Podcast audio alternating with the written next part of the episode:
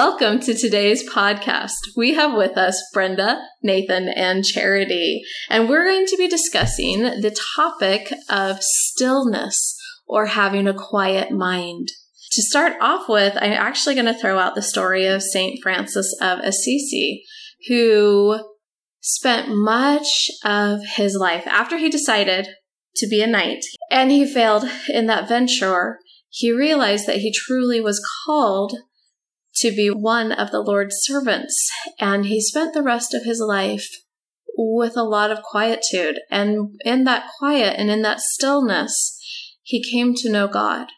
And he came to great wisdom. I think of a story that's told that the animals loved him. Animals generally do not love a person who's jumping up and down and running and screaming, but they feel comfortable in the quiet and the stillness. Even though he had his faults, he was a great example of taking time.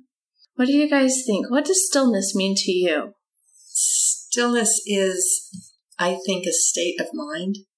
I think that stillness can happen while you're moving.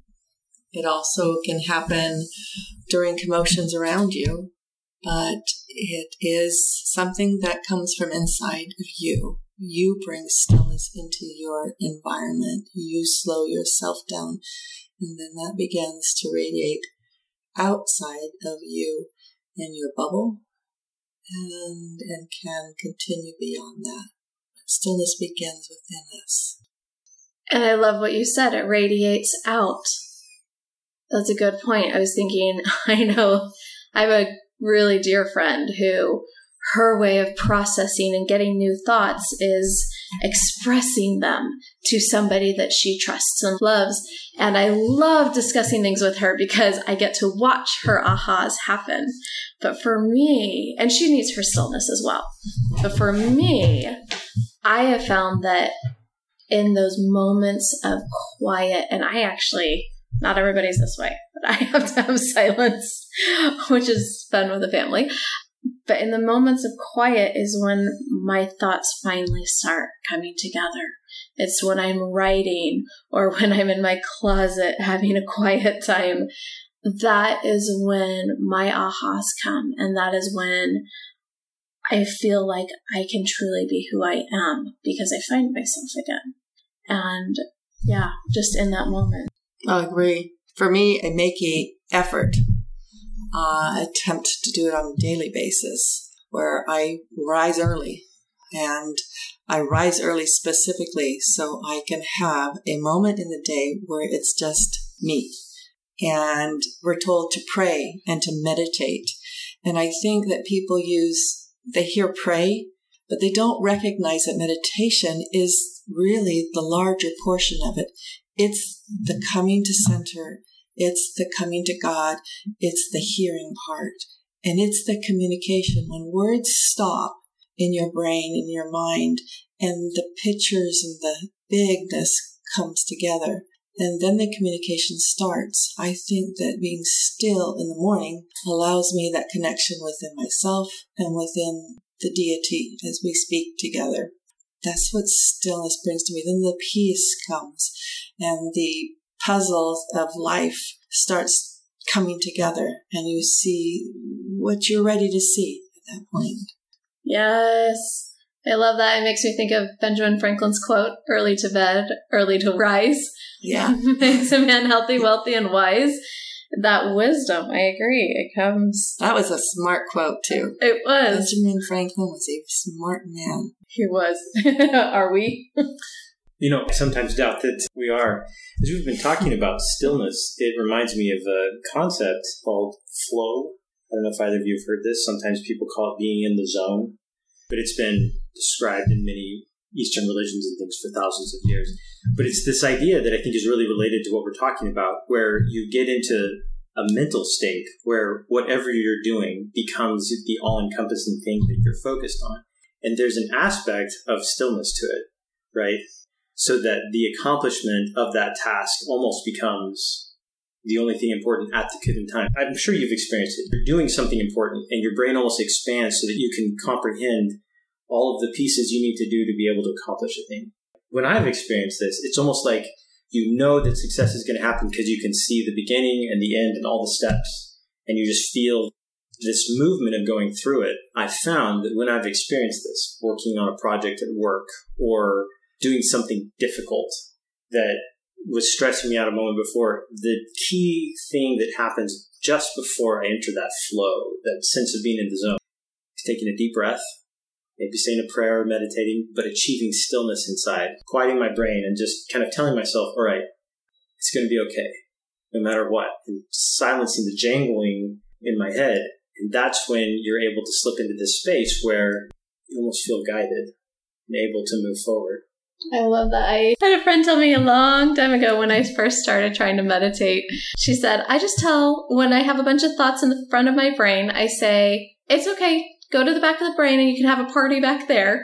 And then it keeps the front of the brain open and she starts meditating that way. And I tried it because when you finally have a moment of quiet, it's like all of the things that need to happen in life seem to come up. And so I do. I just say, okay, go have a party in the back of the brain. When we're done meditating, you can come back. And it's just permission almost. Maybe we have to give ourselves permission to do that. Yeah.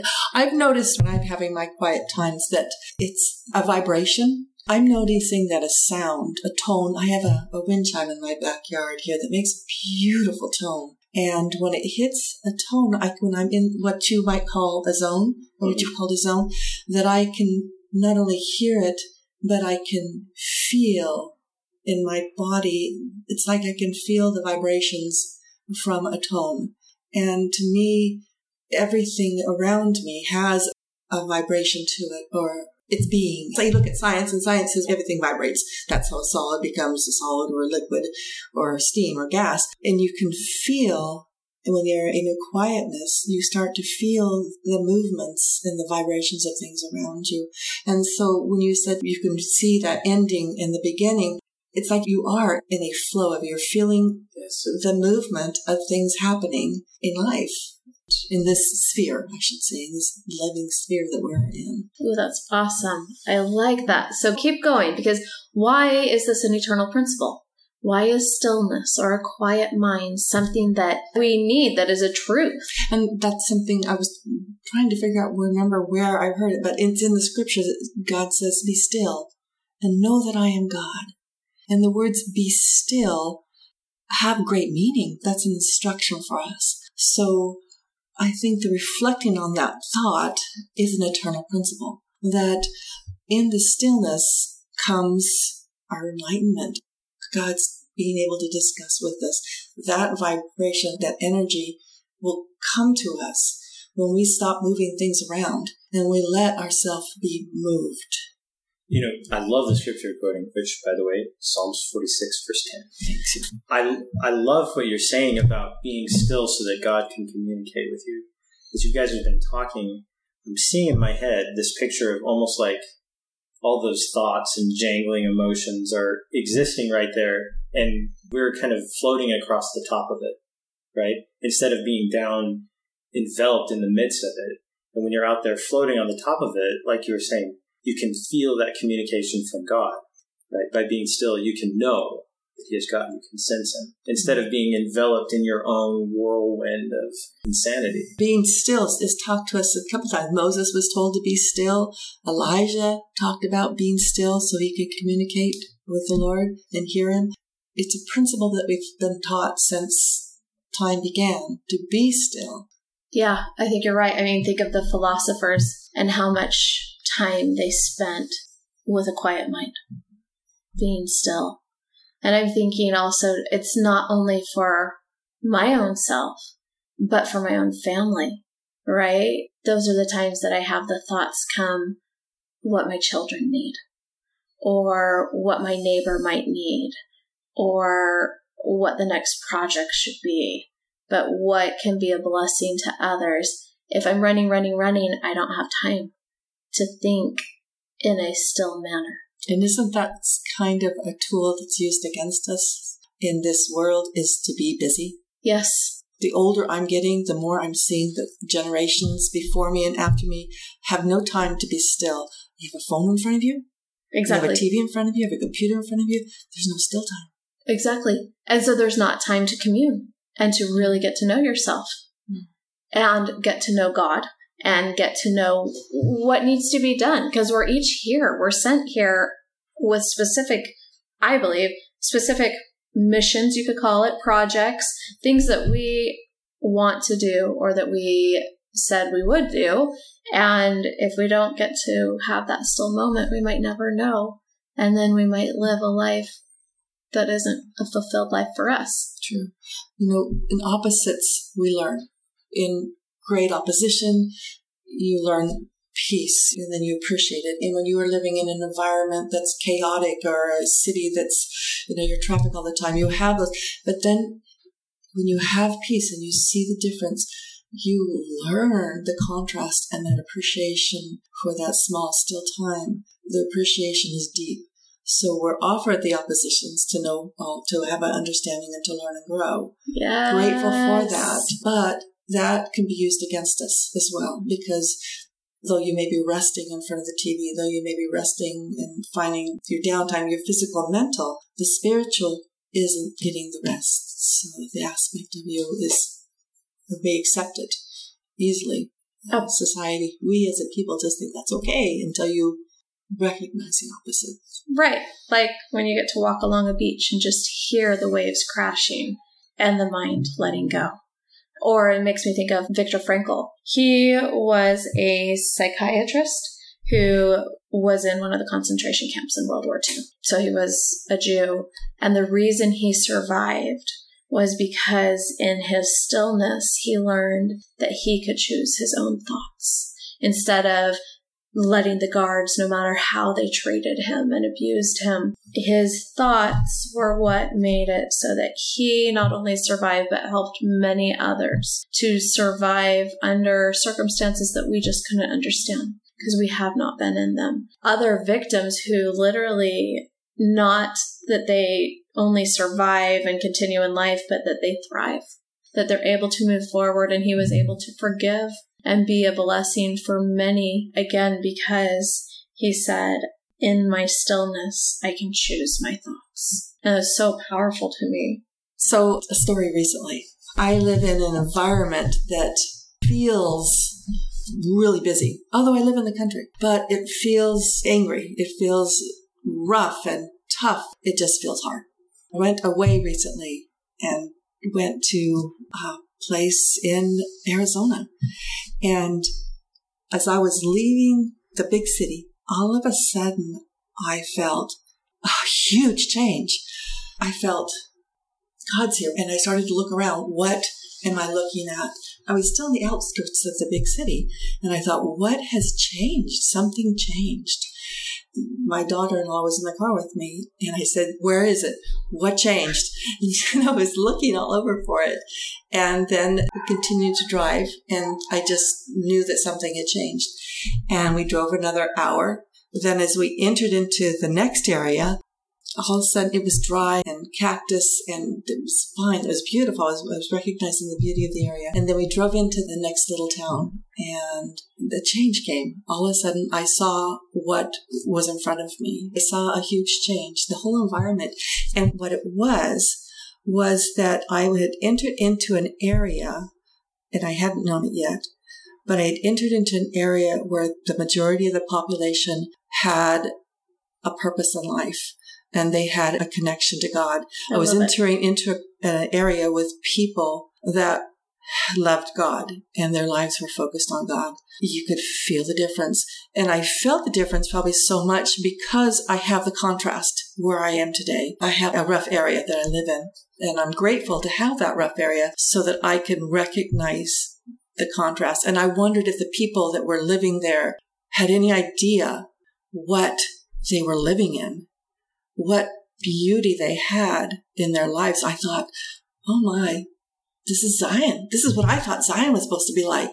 Do they not know that they're living in it? And then I thought, well, they probably are looking for something even better because that's the direction they're looking in life. It's something that's looking up, up. And I thought, wow, there's more than this. Okay. I would love to live in a society and be able to be in a society. I loved being there for that time. I was there for a short time and I loved it. The contrast between the two. And contrasts help teach us. Oh, yeah. Yeah, equal and opposite. Oh, that's a good point. That's a fantastic point. Isn't it interesting that a lot of times we can recognize that something's missing or something's not right in our life, but it's not until we choose to disassociate ourselves through becoming still with everything going on that we're able to sense more of a direction, right? This I was looking for, or this is what I need, or you know what I'm saying? I do. And it's only through that distancing ourselves from all of the troubles and cares and busyness and stresses that we're able to actually see a way forward out of them. Yeah. Where are places that you find stillness? I mean, I find it in nature. Yeah. Mostly nature. I was thinking about the other day the redwoods. And I know you went to the redwoods recently. The evening before, I was reading quiet time, my still time. And I thought about societies. And I thought how the society that I live in, and I recognize that redwood trees how their roots grow close to the surface and they can grow strong and tall and live long because their roots are interconnected strongly. And so what one affects one tree, if one redwood falls over, many will fall over. It's not an individual. In their Huh. closeness, they draw strength. And when I look at society with their peers, they have a way that they're moving. And that whole interconnected roots they move together. They're stable together, be it good or bad. That's what they interconnect with. And if somebody were to come in and say, you know, I want you to change, it would be much easier if the society itself that it's intermingled with changed. That's a difficult thing to do is to change a society or a grove of redwood trees. But if there's one standing on the edge or taken from there and replanted, then it has the opportunity again to create its own interconnection, its own in, its weaving. And I was thinking how that would affect youth, young children, if they're placed in an environment in a oftentimes an inner city is a very rough and difficult place to live. It's really difficult for them not to become part of that network. The best way to take a person out of that environment and allow them to create their own network and strength. Yes, nature teaches us these things. There's so much to learn in nature, and that's why going outside, Yes, look at the lessons around us. exactly. And we can only really do that in stillness, right? And another place for me is my bedroom closet. or my bedroom. Sometimes the office. And actually, to be honest, sometimes when driving. Yeah. If I am on a long drive without all of the traffic, my mind can let go and I can start to hear. Well, wrap that back around. It all comes from inside you. So you can be in many places, any place. You can be in a hostile environment, as a lesson, the story you told, and still have inner stillness and inner peace. And from that, have lessons of learning and growing. Favorite places, though, would be nature. Yes. Oh, perfect. Yes. So, my question I leave you with today is How do you feel stillness in your life? Are you taking that time? Are you willing to take 5, 10, 30 minutes a day? It's worth it.